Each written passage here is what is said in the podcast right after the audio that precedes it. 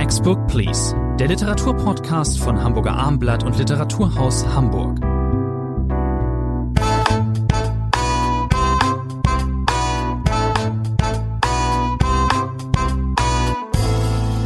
Rainer Moritz ist bei mir im Podcaststudio des Abendblatts. Mein Name ist Thomas Antry. Wir widmen uns heute einer Autorin.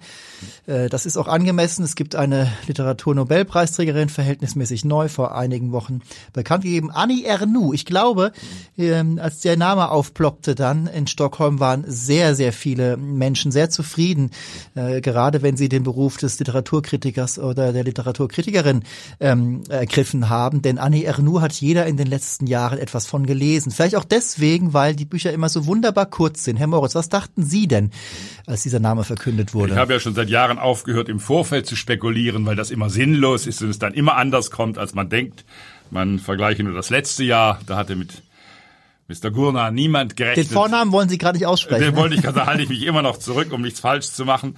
Und nun war ich, was Annie Ernaux angeht, erstmal sehr beglückt natürlich. Ich war im Vorfeld eher skeptisch, wenn ihr Name fiel. Er war ja auf den Wettlisten auch oben stehend, weil Frankreich in den letzten 25 Jahren gar nicht so schlecht weggekommen ist, was Nobelpreise angeht. Ob das Claude Simon war vor vielen Jahren, Patrick Modiano oder Le Clézio. Also eine Reihe von Nobelpreisträgern und das wird ja immer schön gerecht verteilt. Aber umso schöner, dass sich die Jury durchgerungen hat, Annie Ernaux zu wählen. Ist das so gerecht? Unterbreche ich schon wieder. So gerecht finde ich es teilweise nicht mal so wahnsinnig oft. Autorinnen und Autoren aus dem englischsprachigen Bereich diesen Titel davontragen. Klar, das ist nicht gerecht verteilt, das wäre töricht, das anzunehmen, wenn man die Liste jetzt vergleichen würde. Das tun Masterarbeiten sicherlich schon die ganze Zeit immer wieder. Würde man natürlich sehen, dass die Länder, die am meisten übersetzt sind, die oft übersetzt werden in viele Länder, auch beim Nobelpreis besser wegkommen. Sie sind, ich habe eben angesprochen, mit Annie Ernaux können viele etwas anfangen, weil auch dieses Schreiben, das teilweise soziologisch ist, sehr autobiografisch oder auch autofiktional, den Begriff müssen wir jetzt nennen.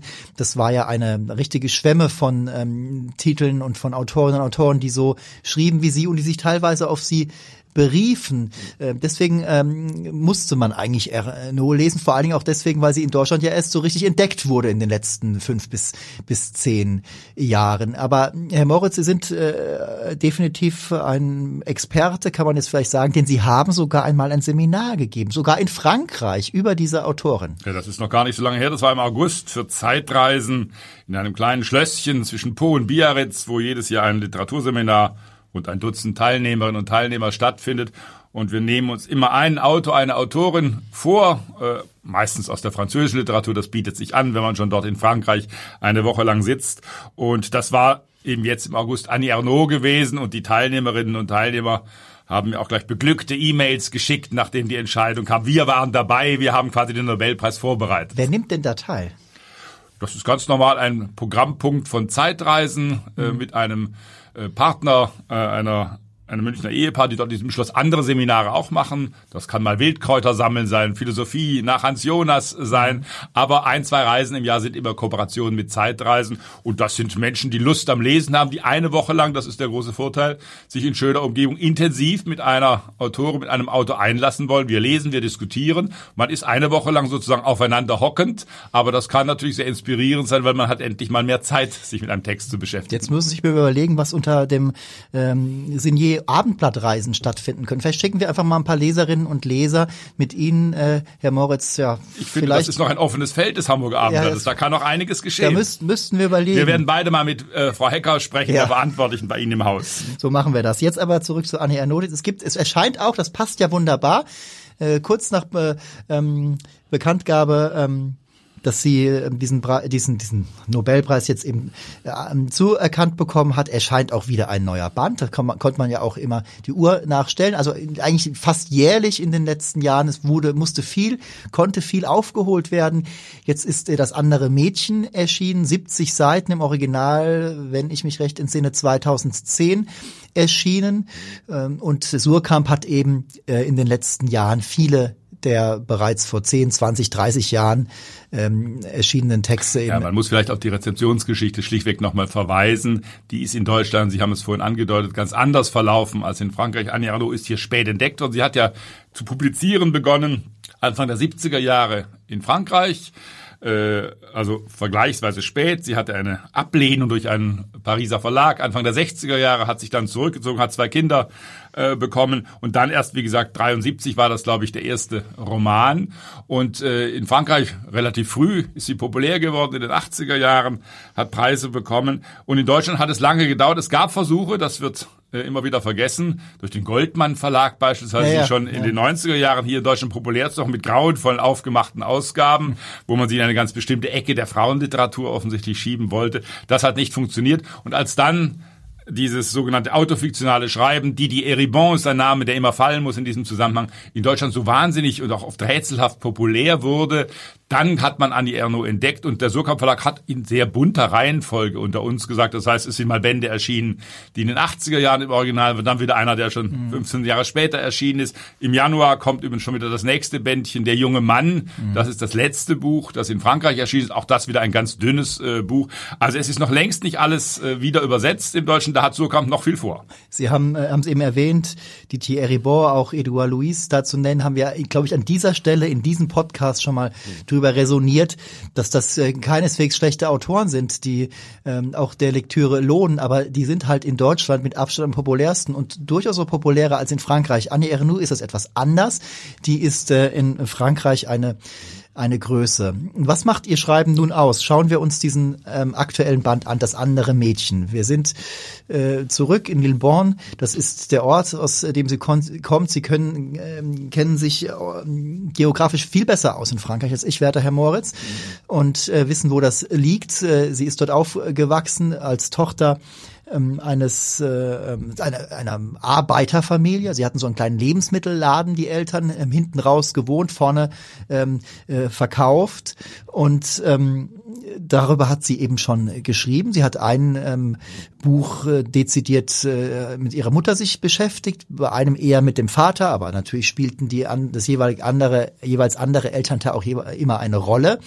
Und jetzt in diesem anderen Band, in diesem neuen, in Deutschland neuen Band, geht es eben um das andere Mädchen, das titelgebende, eine Schwester. Sie hat festgestellt, Annie Ernaux, da war sie ich glaube 10 Jahre alt und spielte draußen, und ihre Mutter unterhielt sich mit einer Nachbarin, die ein kleines Kind hat, und dann kam man wohl auf das Thema Kinder zu sprechen, und dann hat die Mutter erwähnt, dass sie eigentlich 2 Kinder hätte, denn 2 Jahre bevor ihre Tochter Annie geboren wurde, 1940, verstarb das erstgeborene Kind, auch ein Mädchen, 1938 an Diphtherie. Und da ist die Frage jetzt, war das eigentlich dieser Dialog, war der eigentlich für die Ohren der kleinen Annie bestimmt? Und Annie Ernaux, die ältere Erzähler, die alte Frau, oder 2010 war sie dann 70 oder was, schreibt sie diese Kindheitserinnerung nieder, die glaubt halt schon, dass eine Art unbewusstes, doch bewusstes Mitteilen ist an die Tochter, eigentlich gab es schon eine vor dir. Und das Schlimme oder fatal ist, wahrscheinlich das bessere Mädchen das liebe Mädchen in den Augen der Mutter, denn Annie hat immer Schwierigkeiten gemacht, wollte anderes als die Mutter, als der Vater. Es ist ja das Hochinteressante an Annie Ernaux Büchern, deswegen gibt es auch böse Menschen, die sagen, sie habe eigentlich immer nur ein einziges Buch in ihrem Leben geschrieben, weil wenn man etliche Bücher von ihr gelesen hat, wird man immer wieder auf sogenannte Schlüsselepisoden kommen, Schlüsseljahre kommen, die immer wieder und wieder in ihren Büchern aufscheinen, immer wieder neu erzählt werden, neu angegangen werden. Und das ist neben diesem frühen Tod der Schwester, die sie, wie gesagt, selbst nicht mehr erlebt hat, Ende der 30er Jahre, gibt es so 4, 5 Schlüsseldaten, die in allen Büchern vorkommen. Ich erinnere an ein paar, 1952, der fast Totschlag der Mutter im Keller unten, hat der Vater einen Wutanfall, ein Beil oder eine Axt zur Hand genommen, hätte die Mutter fast getötet. Das ist ein Ereignis, das ganz prägend ist. Dann gab es 1958, da ist das Buch Memoiren eines jungen Mädchens erschienen, bezieht sich darauf, 1958, die 18-jährige Annie Ernaux als Art Reisebegleiterin in einem Ferienlager, und sie wird in gewisser Weise vergewaltigt von einem älteren Reisebegleiter. Ein höchst aufregendes Buch, weil Annie Ernaux versucht, das so zu schildern, wie es sie damals empfunden hat. Das heißt, sie hat Liebe empfunden, sie wollte Sex haben, all das war prima. Wir lesen das heute als eine klare Vergewaltigung, als einen klaren Missbrauch, aber das Buch versucht das eben so in der Perspektive von 58 wiederzugeben. Sie nennt das auch nie Vergewaltigung, aber auch nicht nur wegen der Perspektive 50er Jahre, sondern auch, weil sie ein bisschen die ja die Deutungshoheit sowieso behalten will über ihr Leben, und das hätte sie zu sehr zum Opfer gemacht, zu explizit zum Opfer gemacht, wenn sie das so las ich das zumindest. Nein, und dann gab es noch, das muss man, wenn man so Schlüsseljahre auflistet, die wieder und wieder aufgegriffen werden. 1963 eine Abtreibung, die Annie Ernaux. Das Ereignis heißt der Roman dazu. Das so ein großartiges Buch, übrigens auch verfilmt vor kurzem. Und jetzt hier in Hamburg. L'Événement, das Ereignis. Ja. Also ein Buch, das auch ausgesprochen auffühlend ist. Das ist eine Leseerfahrung, die man gerade auch in solchen Seminaren machen kann. Annie Ernaux Bücher, die perlen an niemandem ab. Mhm. Die berühren das Innerste, die haben sofort mit den Menschen zu tun, die sie lesen, weil sie eben immer auf das eigene Leben bezogen sind, auf das eigene Schreiben bezogen sind, weil sie auch immer Auseinandersetzungen sind mit der Herkunft. Das ist ja ein ganz wichtiges Thema. Wir haben Monsieur Eribon, Monsieur Louis erwähnt. Nein, es ist natürlich auch, und das ist in Deutschland eher unüblich, eine Art soziologisches Schreiben.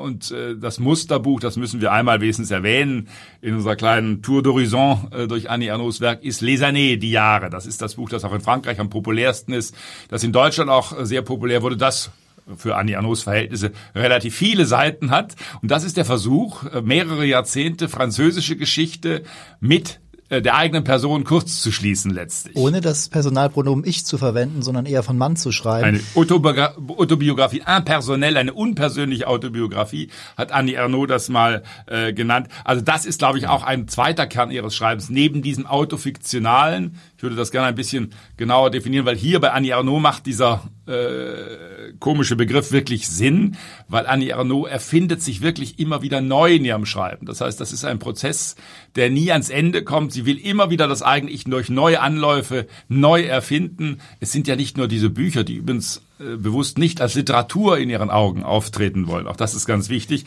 Sondern sie hat ja auch noch Tagebuch geschrieben, teilweise veröffentlicht mittlerweile. Sie hat sich mit Fotografien auseinandergesetzt. Sie hat jetzt gerade frisch gelaufen bei Arte Super-8-Filme ihres Mannes ausgegraben und daraus eine hochinteressante Dokumentation über ihr Leben in den 70er Jahren vereinbart. Das heißt, es gibt auch noch unterschiedliche Genres, unterschiedliche Formen, indem sie immer wieder und wieder versucht, das eigene Ich einzufangen. Ich habe eben den Begriff Roman verwendet, hätte ich dann sofort lieber einkassiert. Steht auch gar nicht drauf auf den Buchdeckeln. Es sind eben dezidiert keine Romane, so sieht sie das. Unterhalb dessen bleiben, was gemeinhin als Literatur gilt, heißt es in einem Buch von Annie Ernaux. Also bewusst keine Fiktionen sich ausdenken, sondern, man muss es ja auch so sagen, so tun, als ob man ganz nah dran würde, ohne die klassischen romanartigen Mittel, wie sie ein Stendhal oder ein Flaubert verwendet haben, einzusetzen. Dieses Leben, das sie da beschreibt, ihr eigenes, das fesselt die Leute und vielleicht Frauen noch mehr als Männer, beziehungsweise haben vielleicht weibliche Leser noch einen anderen Angang, weil es mehr um sie geht. Sie erzählt in ihren Büchern eben auch die Geschichte der Frau, dass es in den 50er, 60er Jahren etwas ganz anderes war, wenn man ein Kind nicht bekommen wollte. Um das noch nachzureichen, in Hamburg ist es im Schauspielhaus die Inszenierung, das Ereignis zu sehen. Und soll sich auch sehr lohnen. Warum das die Leute nicht kalt lässt, um es mal so auszudrücken, dass dieses Schreiben und was da, es sind ja allgemein sehr existenzielle Themen. Nehmen wir jetzt, um jetzt auf diesen aktuellen Band zurückzukommen, nehmen wir dann diese tote Schwester. Da gibt es diese eine, auch Annie erkrankt in ihrer Kindheit schwer.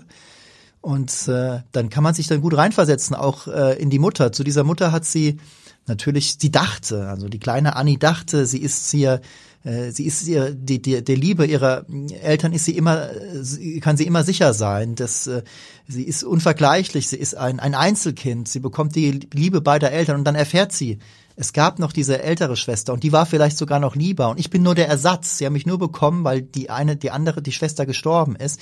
Das macht ihr zu schaffen. Und dennoch nimmt sie dann wahr, als sie dann selbst so erkrankt, das weiß sie später noch, als sie dies niederschreibt, dass ihre Mutter danach nach Lourdes gefahren ist und eine Wallfahrt gemacht hat und dann so dankbar war, dass nicht auch das zweite Kind gestorben ist. Und das mag man sich natürlich kaum vorstellen, wenn man selbst Kinder hat. Da ist dann auch eine gewisse, es ist ja natürlich Empathie, natürlich will sie wissen, wer ist ihre Mutter, wie hat die sich gefühlt, aber es geht in allererster Linie doch um sie selbst. Und sie sagt auch, Annie, also die spätere Annie sagt, hat sie eigentlich Trauer gefühlt, als sie jetzt hörte, sie hätte eigentlich eine Schwester?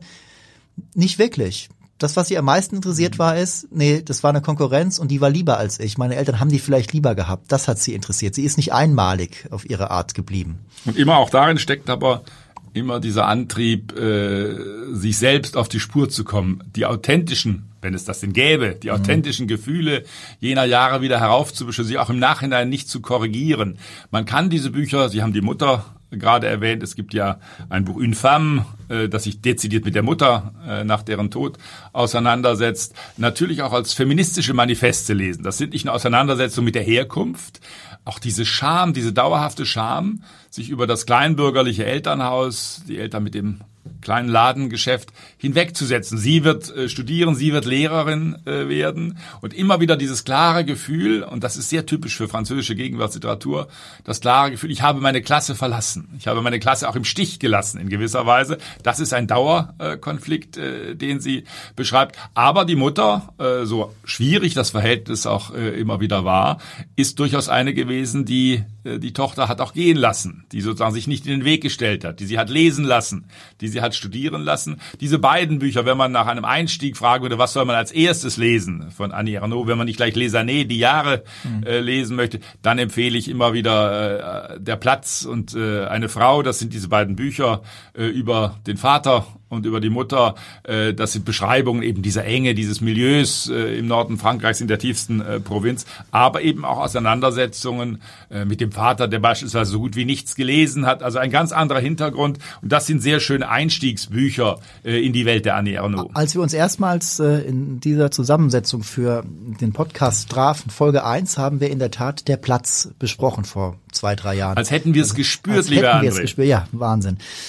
Ja, also es ist jeweils und wirklich in jedem Band eine, würde ich sagen, eine intensive Lektüre. Wir haben es jetzt hier mehrere Male anklingen lassen. Es geht viel um Klasse. Es geht darum, dass diese Annie ihrer Klasse unbedingt entkommen wollte. Deswegen auch der Wunsch, es ist erstmal schwanger ist, dieses Kind nicht zur Welt zu bringen. Ich halte das Ereignis immer noch für das teilweise schmerzlichste Buch, der schmerzlichste Text, in dem sie auch, der auch am explosivsten ist. Da heißt es dann auch ganz eindeutig, deutlich an einer Stelle, in der sie beschreibt, wie sie dieses Ding da wegmachen will, wie sie da ein bisschen mit sich zwischen den Beinen rumfuhrwerkt, dieser Versuch, der nicht allzu weit führt. Aber sie beschreibt ihn, entschuldigt sich gleichzeitig bei ihren Leserinnen und Lesern und sagt, ich muss das hier aber so deutlich machen, denn nur so kriegen wir das Patriarchat erledigt, indem wir wirklich sagen, das war damals die Welt, in der wir lebten, in der Frauen sowas machen mussten. Genau, Sie haben eben schon genannt, mit was man vielleicht einsteigen soll. Ich gehe da konform, sehe es genauso, das sind zwei gute Titel, aber letzten Endes habe ich nicht eine einzige Lesestunde mit Annie Ernaux in irgendeiner Form bereut. Das ist eine sehr lesenswerte, sehr wichtige Autorin. Dass sie jetzt im Nachklapp nach dieser Zuerkennung, dass da auch ruchbar wurde, bekannt wurde, dass sie eine Meinung zu Israel hat, die ich nicht ganz teile. Da gehen wir jetzt nicht wirklich drauf ein. Wir halten die Politik hier raus. Füge ich hier nur noch kurz an, aber ich empfehle diese Autorin dennoch uneingeschränkt und da sehen Sie genauso. Selten waren wir uns so einig, Herr André. Genau, eine Punktzahl für diesen neuen Band geben wir jetzt einfach mal nicht. Wir haben auch hier Annie Ernaux als Ganze vorgestellt, ihr Werk. Und liebe Zuhörerinnen und Zuhörer, wir bedanken uns bei Ihnen für die Aufmerksamkeit. Das war eine kürzere Folge. Bis zum nächsten Mal.